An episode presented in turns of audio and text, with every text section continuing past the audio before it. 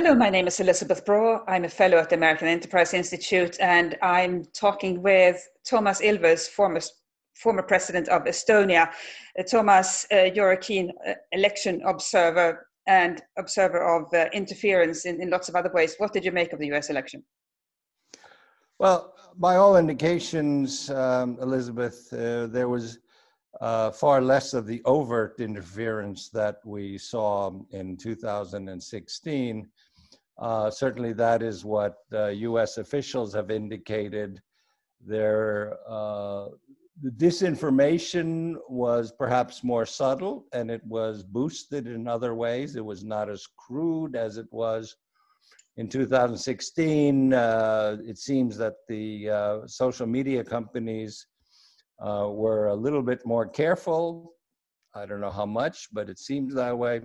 But I think what's also become clear since 2016 is uh, the how big a role actually domestic willing observe willing participants uh, there are to spread disinformation. Um, but the hacking the hacking side of things seem to be uh, uh more subtle, if at all. And I think the Russians were clearly more careful this time around. Yeah, I completely agree. And and while this election transpired with with relatively little um, interference, I think I think that the, the danger is that we ourselves in liberal democracies engage in so much uh, careless spreading of, of uh, misinformation and disinformation that we essentially do our adversaries work for us. And the, there is another danger, which is that we focus so much on, oh, uh, I guess this election went well this time, so we don't have to worry.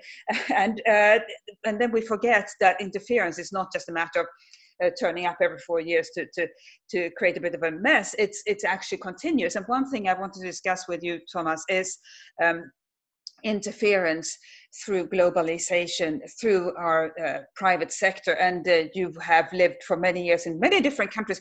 Uh, uh, what is your take on, on how dangerous that is, the interference through our private sectors, where they, where our companies are not able to to operate uh, as they should be able to do in, in a globalized economy, because other countries are weighing on them or threatening them?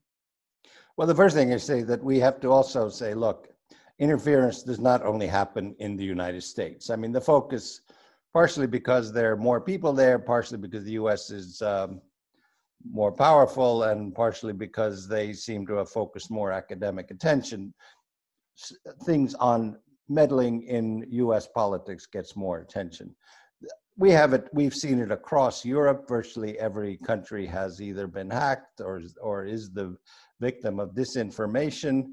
But even more than disinformation, what we do see is that the, uh, as you mentioned, the private sector can play has played an inordinate role uh, in actually manipulating democracies, be it people being appointed to boards. I mean, I've even coined the term Schröderization to talk about how uh, former officials then get high ranking posts in uh, in a foreign adversary's uh, pri- so-called private sector, which is not the private sector. Uh, we see private, uh, again, with in authoritarian regimes, you do not have private companies, but we do see that their so-called private companies uh, appoint on their boards people who are active in politics in democracies, and there again, that's a source of influence not to mention also the larger problem that we face, which is the the asymmetric attack on democracies, because we can't do to authoritarian regimes what they do to us. And that is our challenge. We abide by certain rules of, of ethics, and uh, it, that means that we can't, um, for example, assassinate people in other countries, even though uh, the temptation, I guess, has existed in many Western governments.